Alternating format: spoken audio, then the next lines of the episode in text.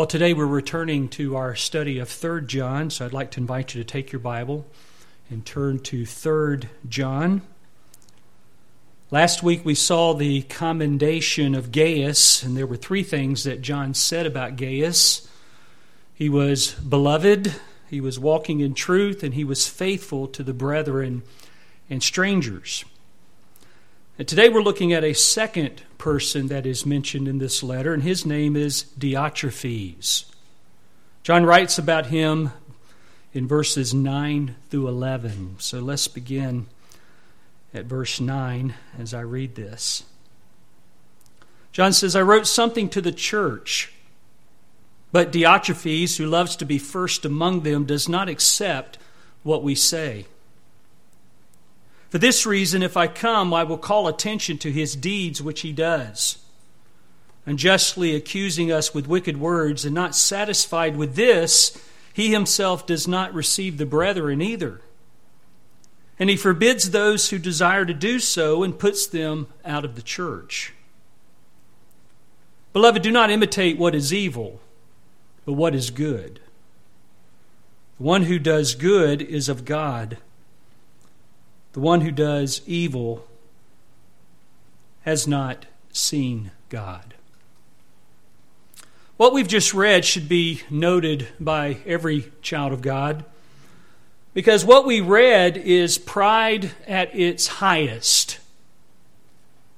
It's never good to exalt yourself over others. In fact, the scripture warns against this kind of behavior by telling us in Proverbs 30 and verse 2 that it's foolish when we do this, and by telling us in 2 Chronicles 32 26 that it brings about God's wrath. And the reason for that is because God hates pride. Proverbs 8:13 says the fear of the Lord is to hate evil, pride and arrogance and the evil way and the perverted mouth I hate. In fact, pride is what caused Lucifer to fall in the beginning. It tells us in Isaiah chapter 14 and 13 to 15. It says, But you said in your heart, I will ascend to heaven. I will raise my throne above the stars of God. I will sit on the mount of assembly in the recesses of the north. I will ascend above the heights of the clouds. I will make myself like the Most High. And God said, Nevertheless, you will be thrust down to Sheol, to the recesses of the pit. That is the epitome of pride is I, I, I.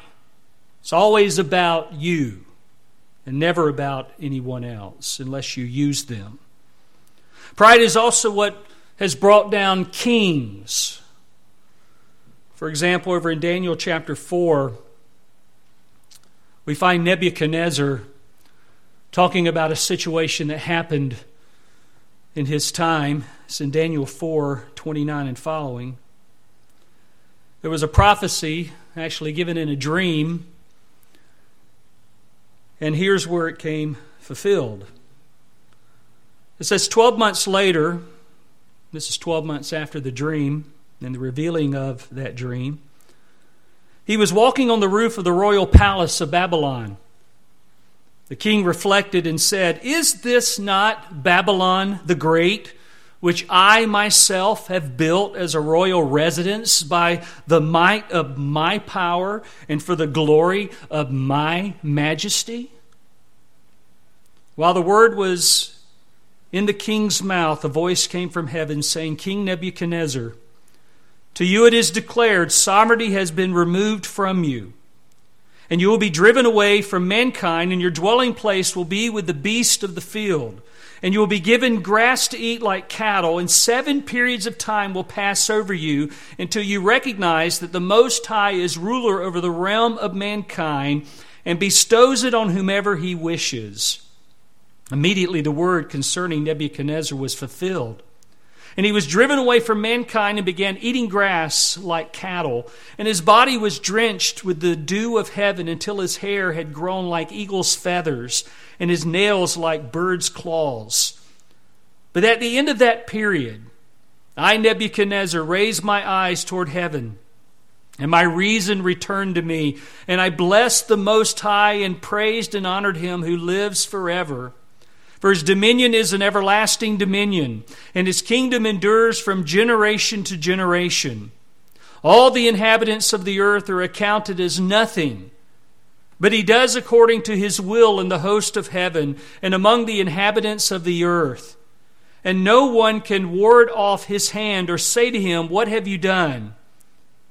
At that time my reason returned to me and my majesty and splendor were restored to me for the glory of my kingdom, and my counselors and my nobles began seeking me out. So I was reestablished in my sovereignty, and surpassing greatness was added to me. Now I, Nebuchadnezzar, praise, exalt, and honor the King of heaven. For all of his works are true, and his ways just, and he is able to humble those who walk in pride. We can all agree that there are devastating consequences to this awful sin. But we're warned about it. We're even told in Psalm 75 in verse 5 do not lift up your horn on high, do not speak with insolent pride. And the idea of lifting up the horn was describing a stubborn animal who kept himself from entering a yoke by holding his head up high and as high as possible. And so that phrase came to symbolize rebellion. No, we're not to be filled with pride. Pride brought Lucifer down, pride brought Nebuchadnezzar down. Instead, we are to be filled with love. It says in Mark 12:31, Jesus said that the second greatest commandment is that you shall love your neighbor as yourself. And see, if you love your neighbor as yourself, you won't be guilty of this horrible sin of pride. And why would I say something about this? Well, I say something about this because as we begin to look at verses 9 through 11, we see pride at its highest. And we see it residing in a man named Diotrephes. And this, again, is contrasting to what we had already seen. Gaius was graciously hospitable. Diotrephes was ungraciously inhospitable. Gaius loved the truth and everyone who was of the truth, and Diotrephes refused the truth and loved himself. And he threatened everyone from his position of self appointed authority in the church. So you have one who submitted to the words of truth, and you have the other one who spouted words of contempt. The difference between the two men is not primarily doctrinal, but behavioral. John did not rebuke Diotrephes for his heresy, he rebuked him for his pride. Look at verse 9. John tells us in verse 9 that Diotrephes elevated himself. He said, I wrote something to the church, but Diotrephes, who loves to be first among them, does not accept what we say. He wrote to the church about this, perhaps because Gaius had been put out of the church by Diotrephes, and Gaius didn't even know all this stuff that was going on, or maybe he did know it intimately, but not the current conditions. But John said he wrote about this and this letter was obviously lost. And maybe it was because Diotrephes destroyed it, or because he never read it. John said the reason is because Diotrephes loves to be first. As I said, that is a dangerous behavior to adopt. To love to be first. Now, I know when we were kids, we would like to do that and we thought the neatest thing was is when our teacher would tell us to line up and we would run and we would try to get at the head of the line especially if we were going to lunch. This is what i experienced when i was a school teacher. We tell them okay it's time to go down to lunch but we're going to pray first and everybody stand up and they were excited and they were starting to line up. And then you'd have to take the ones that always jumped in the front and moved them to the back because they loved to be first. First served. First one to the meal table. The Greek word that John is using here, it means to love or desire to be first or to be chief. An interesting thing is, is that John uses a string of present tense verbs throughout this section telling us about this ongoing problem of Diotrephes. Diotrephes always loved to be first. In the context, the word is describing a person who is selfish, self centered, and self seeking. And this word only appears one other time in the New Testament. It's found in Colossians 1:18. It's proteuo, whereas the other word is philoproteuon, and that's part of a compound word, philos, which means love, and protos, which means first. Well, proteuo uh, occurs in Colossians 1:18 where it talks about Jesus Christ being the preeminent one and he is the only one who should be the preeminent one, not us. Not anybody in here, not anybody in the Bible, but Jesus.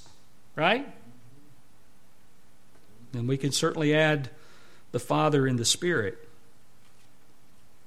But as I said, this was an ongoing attitude that Diotrephes had.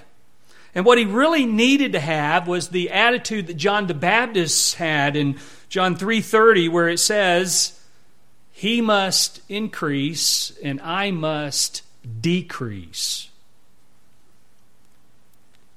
And I tell you what, the more that you live that in your life, the more it's really showing a level of spiritual maturity where Christ increases more and more and more in your life and you fall more in the shadows. J. Vernon McGee says that Diotrephes was a man who put on airs. He's pretentious, he's vainglorious, he struts around as a peacock. He has an overweening ambition. He's puffed up, inflated like a balloon. He's one whom you have to receive with a flourish of trumpets. He comes in in a blaze of glory. Well, we're told in Scripture not to be selfish or self centered or self seeking. In fact, in Philippians 2 3, we hear these words do nothing from selfishness or empty conceit, but with humility of mind, regard one another as more important than yourself. So when you are selfish, you're regarding yourself as more important than others. Lenski says the self seeking in that verse refers to what the selfish are after vainglory and vainglory is what they get. They get a lot of this empty, hollow glory. He goes on to say this self seeking is minding a certain thing, and the thing is empty glory when it's achieved. That's all it can produce, besides shame. This was the attitude of the Pharisees. Over in Matthew chapter 6, we find a few of the things that they were doing that Jesus has to talk about as he's teaching his disciples and warning them not to adopt this same kind of behavior. In Matthew 6 1, he says, Beware of practicing your righteousness before men to be noticed by them. And that's the key word because that's exactly what they were after. They were seeking to be first and they wanted all that recognition. He says, Otherwise, you have no reward with your Father who is in heaven. So, when you give to the poor, do not sound a trumpet before you, as the hypocrites do in the synagogues and in the streets, so that they may be honored by men. Truly, I say to you, they have their full reward. I mean, I'm sure you're thinking when you hear a verse like that that these people were actually doing this. They're out there in the street blowing their horn right before they help a poor person to draw attention to themselves? Yes. Because that's what pride does, it seeks to be first. But as he says there, this is their reward the recognition of men. Even in verse 5, he says, When you pray, you're not to be like the hypocrites, for they love to stand and pray in the synagogues and on the street corners, so that they may be seen by men. Truly, I say to you, they have their reward in full. God is not rewarding this kind of behavior. In fact, the, re- the behavior that he rewards is when you go into the secret place, that inner room, and you close the door, and you pray to your Father who is in secret, and your Father who sees what is done in secret will reward you. But He's not going to reward you in your pride, in your selfishness, in your attention gathering. Their reward is what they were seen by men and the reputation they gained while they were on the earth. James has a word for this. He says in James 3:16, there where jealousy and selfish ambition exist, there is disorder in every evil thing.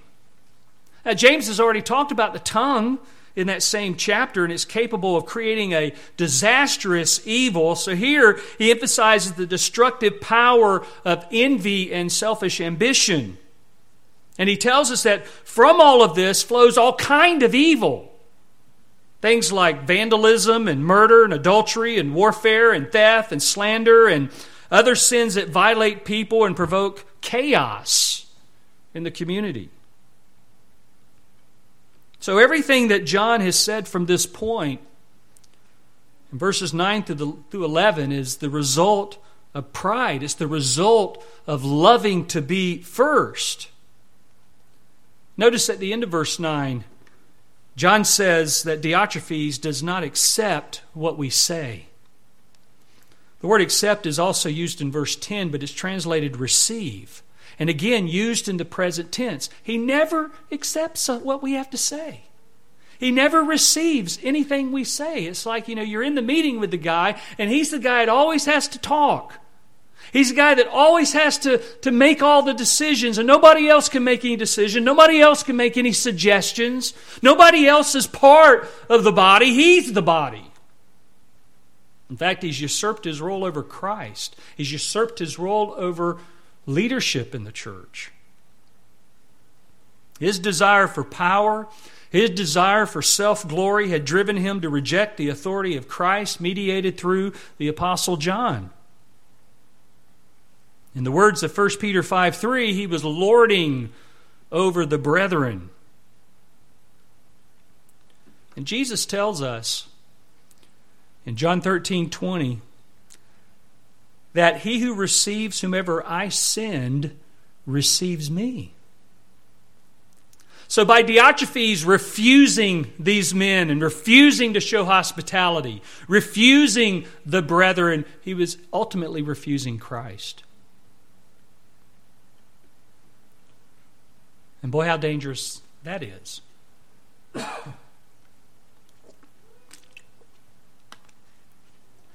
Jesus even said further in Matthew chapter 10 and verse 40 He who receives a prophet in the name of a prophet shall receive a prophet's reward, and he who receives a righteous man in the name of a righteous man shall receive a righteous man's reward.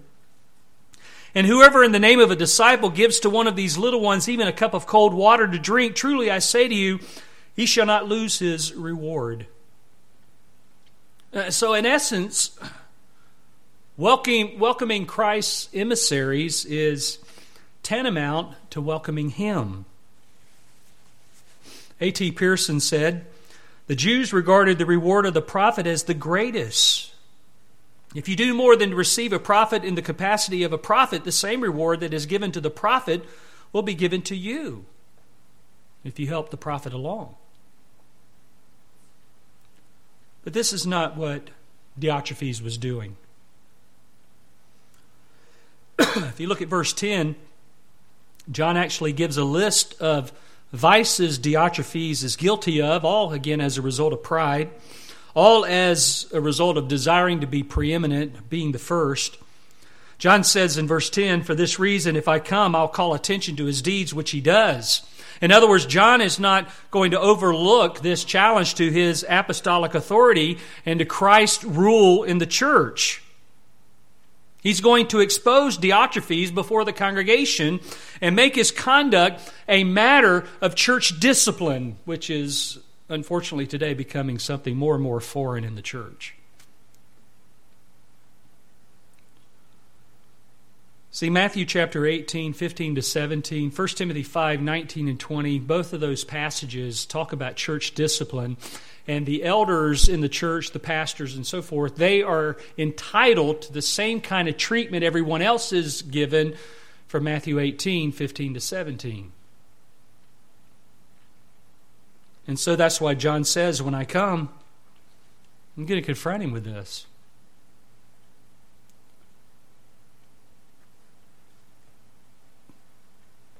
This was a wicked man. And we're reading that off his deeds. Because his deeds are really revealing what's at heart, what his heart is about. And, beloved, I would just be very quick to say that Diotrephes was lost. He was not a child of God. And I'll tell you why. I believe that there's a reason why John is giving to us these present tense verbs Present tense verbs talk about ongoing action with that verb.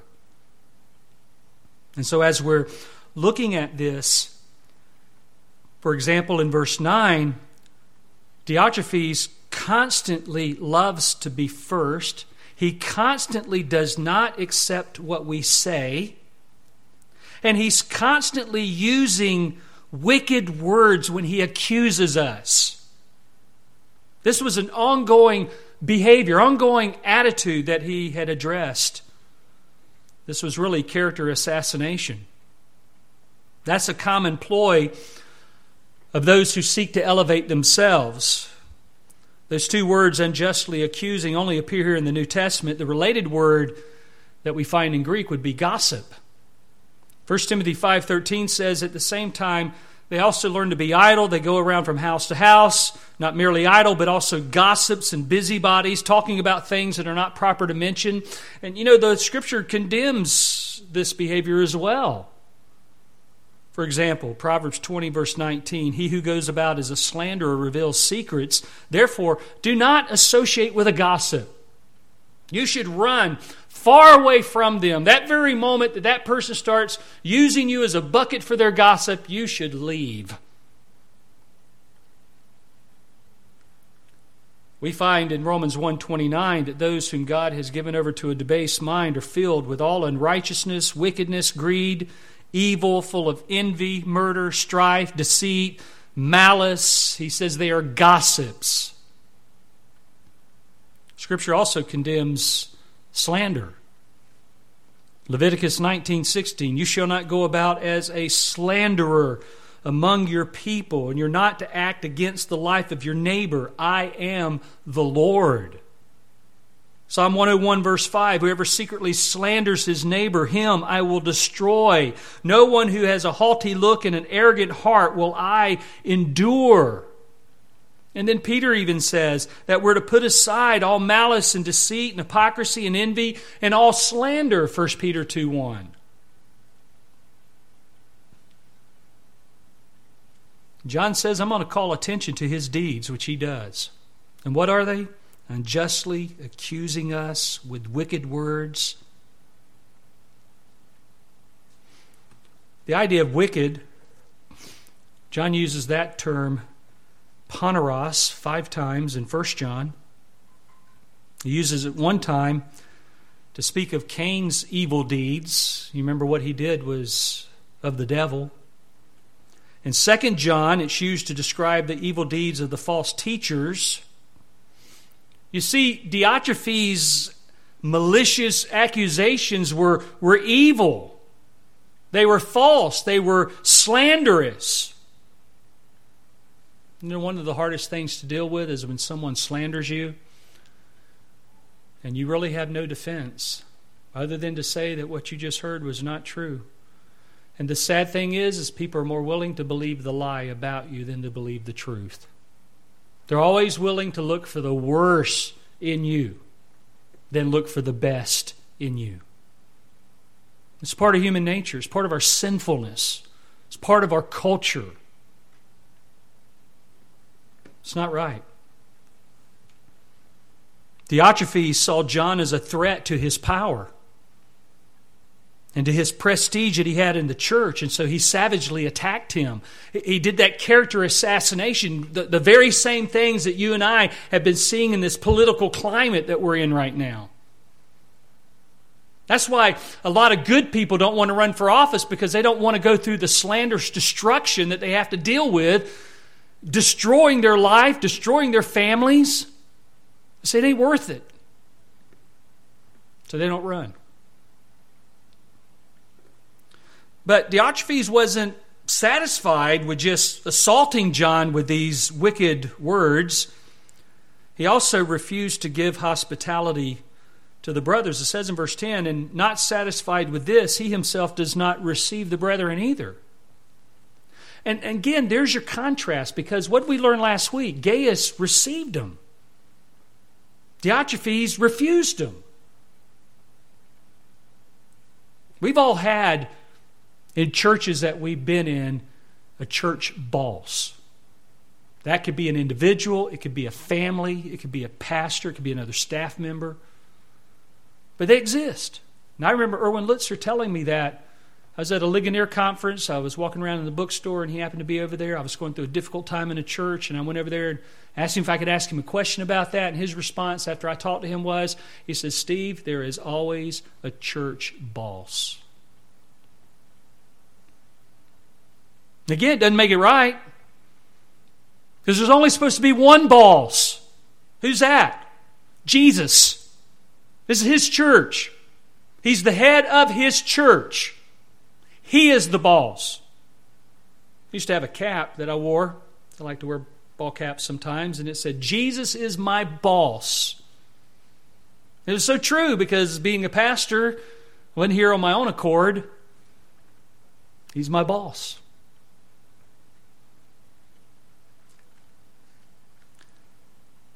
Not satisfied with this, he doesn't receive.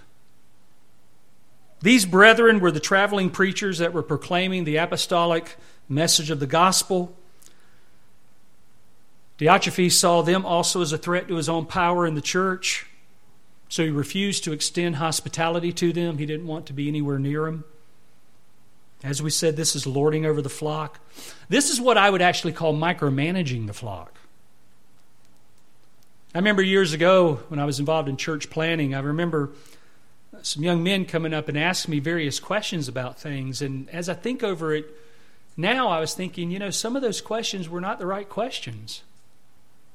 Because what those questions were trying to do was trying to invite micromanagement in their life. And that wasn't good. Scripture commands us to be hospitable. We looked at that last week, but let me just remind you that when we are hospitable, we're actually going to address head on the selfishness in our heart, and we're also going to reveal the heart of God when we're hospitable. God cares about those who are in need. And He meets the needs of people through you and me. But here's you a couple verses. Psalm 68 5.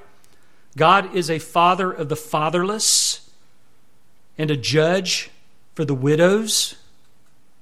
Psalm 146 9. The Lord protects the strangers, He supports the fatherless and the widow, but He thwarts the way of the wicked. And because God is like that, uh, we are told in Romans 12 13 to contribute to the needs of the saints and practice hospitality. And as I said last week, there is some discernment that has to be with this. You don't just entertain anybody.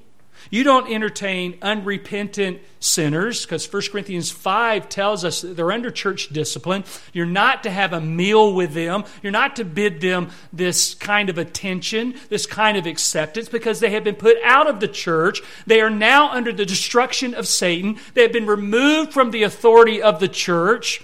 And you can't go over there and just sit down with them and not talk about their sin. You've got to get them to understand their sin and repent. That's the only involvement that you have with someone who's been put out of the church. You can't go and spend your time with them and doing other things and never address their sin. Beloved, you are guilty of evil if you do that.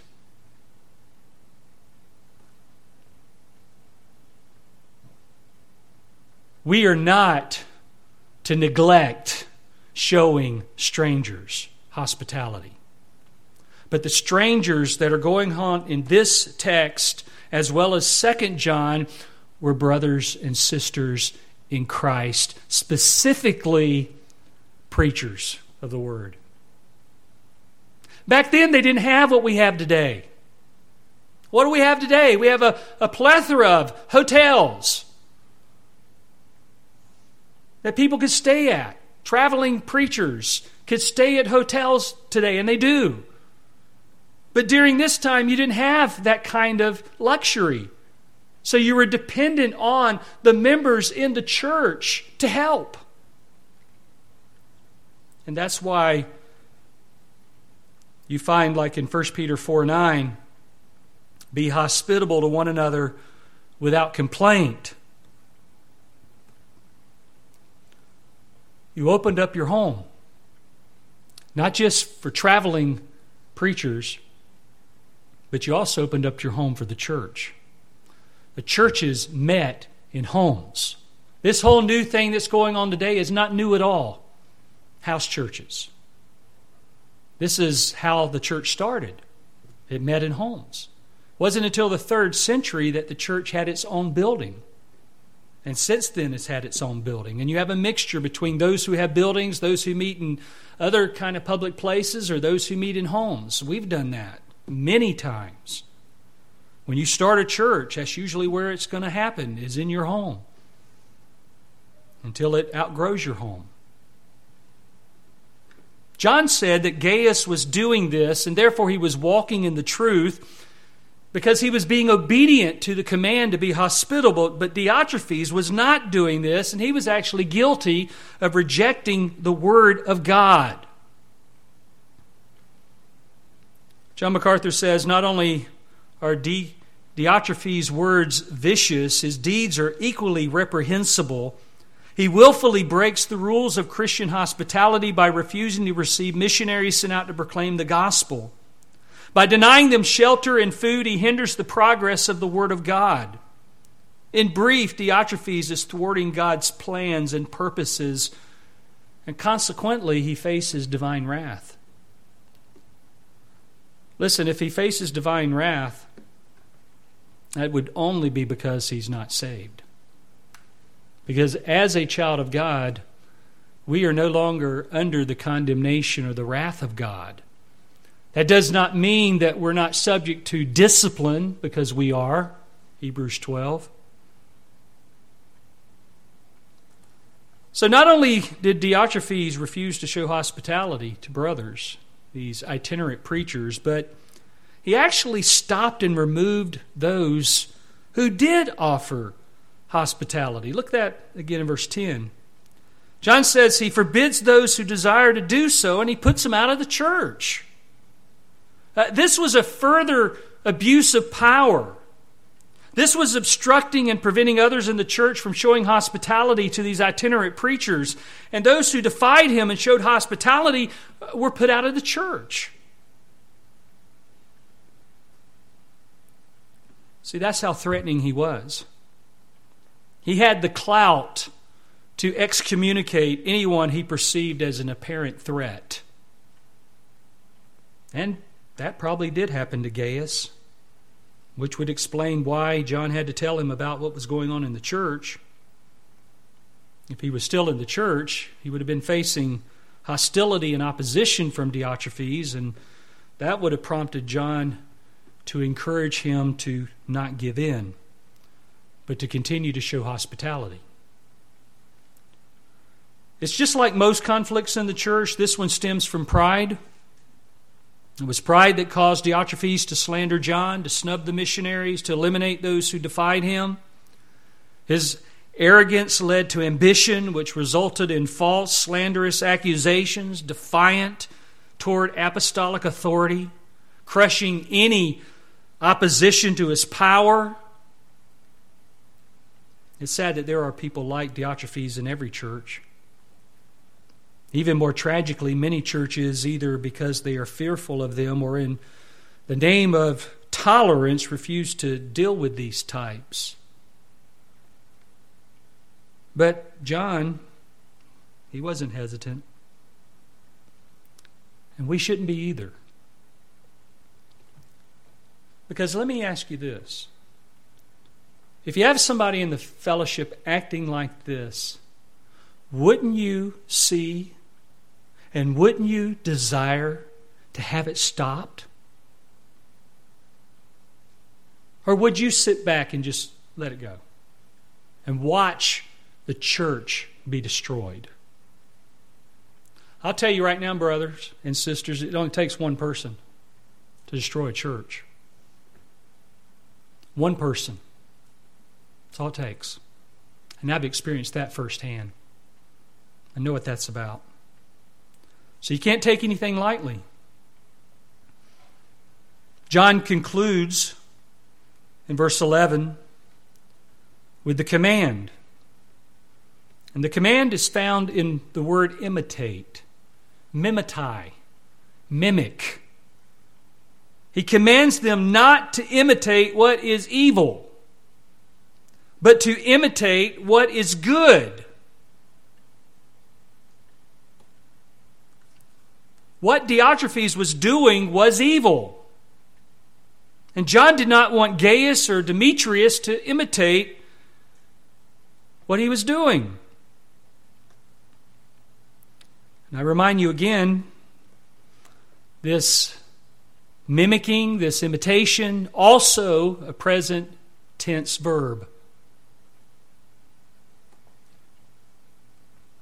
Do not continue to do what is evil, but continue to do what is good.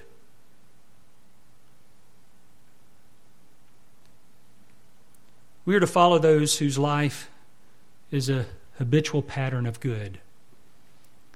There are people in our life, there are people that we know, there are people that are followers of Jesus Christ that present a good pattern in their life as being obedient Christ honoring believers. And see, see when, you, when you look at people, you have to look at the conduct of them, you have to look at their behavior. You don't just take their claim, you look at their life. I mean, even when you're looking at installing leadership in a church, you have to look at their life. Does their life match their claim? Hebrews 13 7 says, Remember those who led you, who spoke the word of God to you, considering the result of conduct. And then he says, imitate their faith. We, we, we need the right pattern. We need the right example in front of us. And we're to be that right example. We're to be that right pattern for others.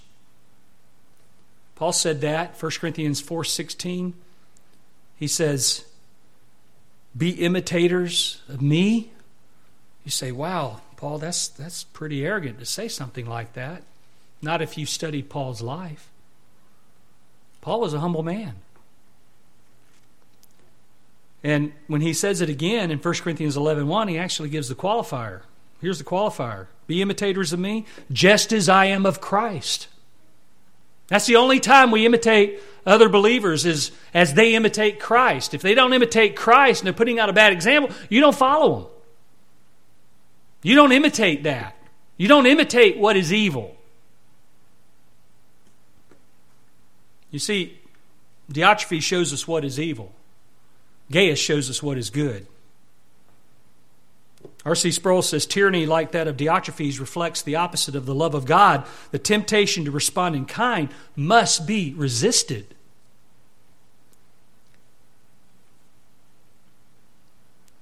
And sometimes that's difficult. Sometimes that's challenging.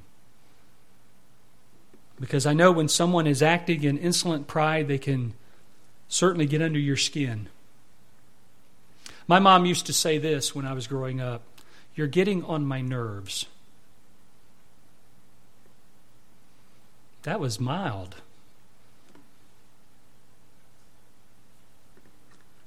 And if you were really getting on her, her nerves, she would say she'd have to go take a nerve pill. Because if she didn't, she was going to kill you. my mom did the discipline in the home because my dad worked two jobs. So my dad, when he did discipline, it, it consisted of this he threw a shoe at me. When my mom did discipline, she caught you with the belt. And that belt wrapped around you. Pow! You know, it's like a bullwhip. Or how, have you ever told, go get me a switch out of that tree over there? So you come back with the twig. but she would use it. And I'll tell you right now, with the, what we see in our culture today, there's a lot of kids that need to be taken out to the woodshed. They need to have that switch on them because of the defiance. See, we have to imitate the right things. It's just like Philippians 4 8 when it talks about the things to think on. And I believe as part of our imitation of doing the right thing, it begins in the mind. You got to think on the right things. Look with me at Philippians 4 for just a moment. That's the same chapter, or actually, same book we were talking about in chapter 2 about doing nothing from selfishness, but with humility of mind. And then he gives the example of Christ to let this mind be in you. If you go into chapter 4, he begins chapter 4 uh, in verse 2 by confronting two people, Euodia and Syntyche. Apparently, they had some kind of division going on because he wanted them to live in harmony. And uh, verse 3, true companion, some believe the Greek word used there is actually the name of an individual that he was calling on to help these women. Because these women were special to Paul because they were helping him uh, with the cause of the gospel and also with Clement and the rest of the fellow workers. But what Paul was looking for in this church was that they would rejoice, that they would let their gentle spirit be known to all men, they would be anxious for nothing, but in everything by prayer and supplication with thanksgiving, letting their requests be made known unto God. And verse 8, that they would think on things that are true and honorable and right and pure and lovely and things that are of good repute or therefore commendable, things that are excellent, things that are worthy of praise. That's what he wanted. Think like this. And I'll tell you what, and you know this as well as I do, that becoming a child of God, there is in your life this process called sanctification, and it's really the process of changing your mind. It's the process of putting off. See, because naturally speaking, the natural man is depraved beyond anything. And as you become a child of God, you become a new person, a new creature in Christ. And sometimes God removes things immediately, other times, He leaves it as part of your sanctification. But imitating what is good, that's universal for every child of God. Jesus said in Matthew 7:18 that a good tree cannot produce bad fruit, nor can a bad tree produce good fruit. And I would just have to say Diotrephes was bad fruit. He didn't bear good fruit, he bore bad fruit. I mean, even if we want to just come back and say that he wasn't spiritual or he was carnal, like 1 Corinthians 3, where the Corinthians, uh, as a result of their life, were putting out strife and divisions and conflict and so forth. And he says, Listen, I can't speak to you as to spiritual, as if to say, I'm not saying you're not spiritual. He's saying, I can't speak to you like that. You can't receive it. You're fleshly. But just remember this fleshliness produces a revelation about yourself. If the habit is there, what is it saying? If the habit of your life is that you're fleshly, Galatians 5 16 through 18, actually, it's through 20, you know what it says? You're lost. That's what it says you're lost. Look at what he says. Actually, let's begin in verse 19. Now, the deeds of the flesh are evident, which are immorality, impurity, sensuality, idolatry, sorcery, enmities, strife, jealousy, outburst of anger, disputes, dissensions, factions, envying drunkenness, carousing, and things like these, meaning it's not an all conclusive list. Did you hear any of these that are in 3 John? Yes, I did. We mentioned jealousy, falsely accusing with wicked words, that would fall under outburst of anger, disputes, dissensions, factions, envying, because he loved to be first? What's he say in the rest of 21? Of which I forewarn you, just as I have forewarned you, that those who, keyword, circle it, practice such things will not inherit the kingdom of God. It's not saying that you never fall into sin. It's saying that if the habit of your life is sin, you will not inherit the kingdom of God. What's the practice of your life? Is the practice sin or is the practice righteousness? That's the question. We are to practice what is good. We are to constantly do what is good. Because the one who does good, as John says, is of God. The one who does good is of God. This is really going back to his first letter now. For example, 1 John 2:29. John said, "If you know that he is righteous, you know that everyone also who practices righteousness is born of him." And again, we're going back to practicing again, the habit. What's the pattern of your life? Is it righteousness or unrighteousness? Because he says it again in chapter 3, verse 6 No one who abides in him sins. No one who sins has seen him or knows him. Little children, make sure no one deceives you. The one who practices righteousness is righteous, just as he is righteous. The one who practices sin is of the devil, for the devil is sin from the beginning. The Son of God appeared for this purpose to destroy the works of the devil. No one who is born of God practices sin because his seed abides in him and he cannot sin because he is born of God. Did you notice that two times he mentioned, actually three times, he mentioned about practicing. One time practicing righteousness, two times practicing sin. What's he say? If you practice sin, you're of the devil. If you practice sin, you haven't seen him or know him. So that's why John ends in verse 11 that the one who does evil has not seen God. And again, we're talking about habit. The one who continues to do evil. I'm telling you, most of the key to interpreting some of these passages that we look at is finding out what the tenses are in these verbs. You don't see this in the English. but it is all over the Greek text. Present tense is ongoing action. What is the habit?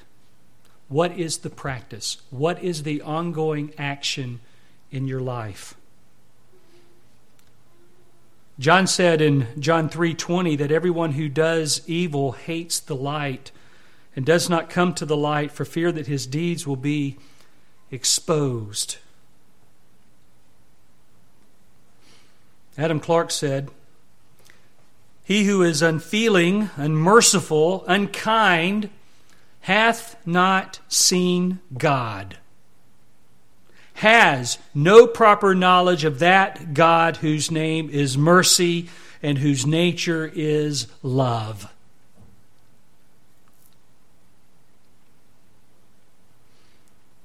Listen, I realize that John may be saying this to some of you this morning. Maybe it's because you're not hospitable.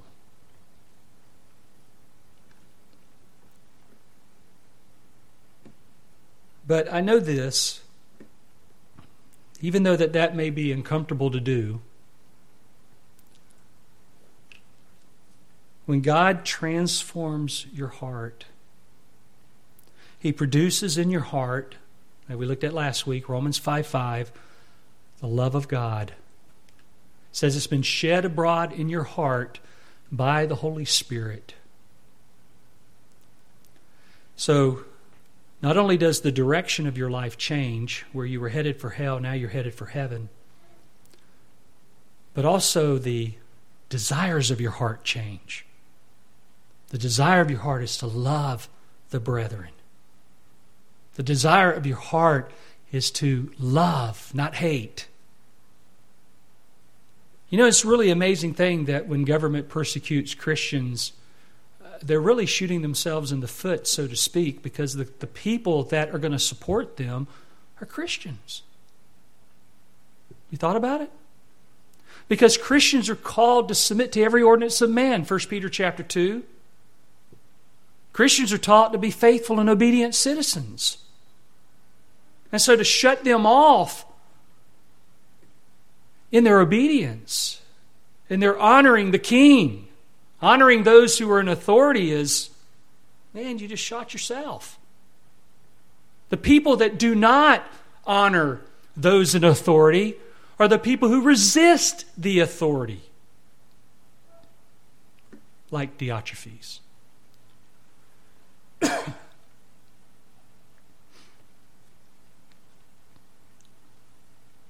Some people in the church, excuse me, has been guilty of causing others to leave churches.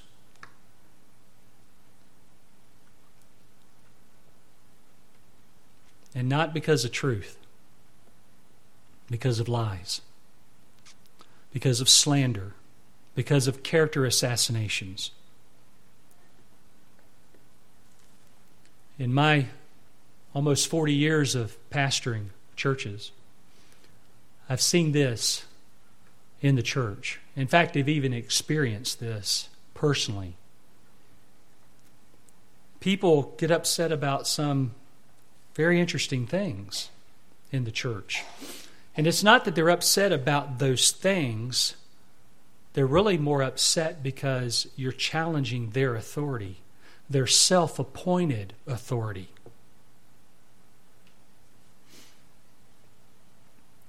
It's dangerous. It's dangerous for the church. It's dangerous in your life. If I was going to fight against a church, I'd better be right. Crystal clear. And besides, I don't think I'd want to fight against that. If I say anything about a church, uh, it would be more off of its apostasy like Laodicea. Laodicea was apostate church.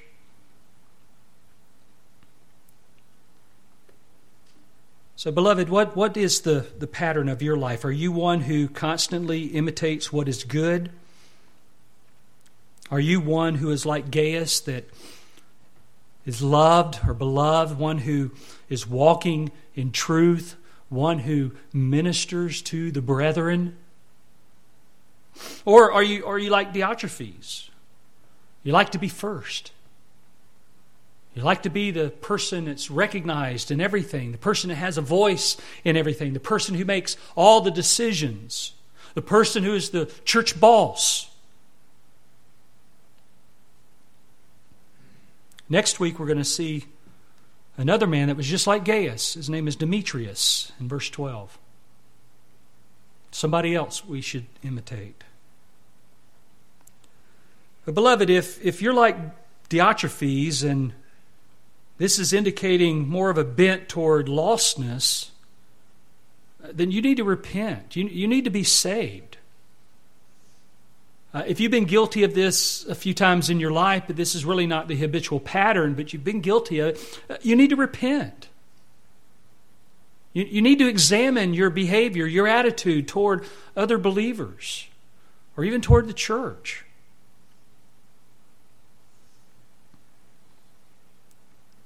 And I would just tell you that this also is sin that Jesus died for. So come to Christ and have your sins forgiven. Whether you're coming to Him for the first time or whether you're coming to Him a multitude of times. Because repentance for the child of God is the way of life. Is it not?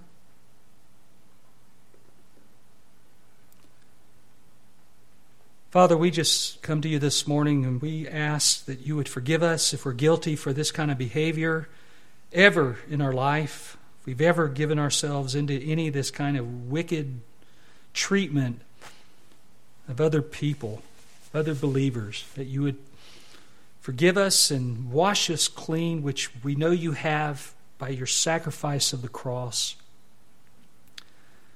That you would Help us in our sanctification to harness this, to get our hands around this, to crucify this in our life. And yet, at the same time, if there's anybody who's act like this, and uh, the real reason is, is because they're lost, because they don't have a saving relationship with Jesus Christ, that this morning, Heavenly Father, you would save them, transform their hearts.